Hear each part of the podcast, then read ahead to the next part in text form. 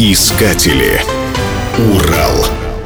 Болдинская осень 1830 года подарила русской литературе лучшее произведение Александра Сергеевича Пушкина. Интересно, что случилось она совершенно случайно. Занимаясь подготовкой к свадьбе с Натальей Гончаровой, поэт поехал в Болдино решить некоторые финансовые вопросы и намеревался пробыть там не более недели. Однако вспышка эпидемии холеры вынудила его остаться в селе почти на всю осень. Так случилось, что именно эти три месяца стали самыми плодотворными в его писательской биографии. В Болдино было написано около 30 стихотворений, среди них «Бесы», «Элегия», «Моя родословная». Кроме того, здесь был закончен роман в стихах Евгений Онегин, написана поэма «Цыганы», повести Белкина, маленькие трагедии и другие произведения разных жанров.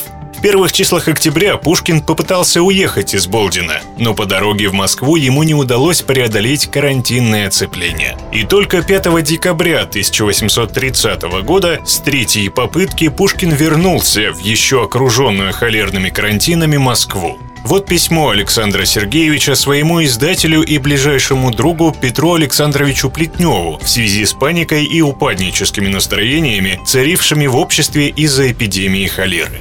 Письмо твое от 19-го крепко меня опечалило. Опять хандришь. Эй, смотри, хандра хуже холеры. Одна убивает только тело, другая убивает душу. Дельвик умер, Молчанов умер. Погоди, умрет и Жуковский, умрем и мы. Но жизнь все еще богата. Мы встретим еще новых знакомцев, новые созреют нам друзья.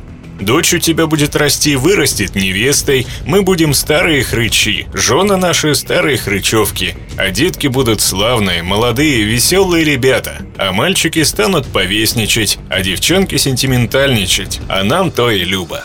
Вздор, душа моя, не хандри. Холера на днях пройдет, были бы мы живы, будем когда-нибудь и веселые.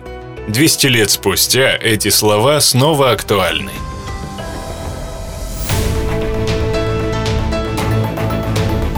Искатели. Урал.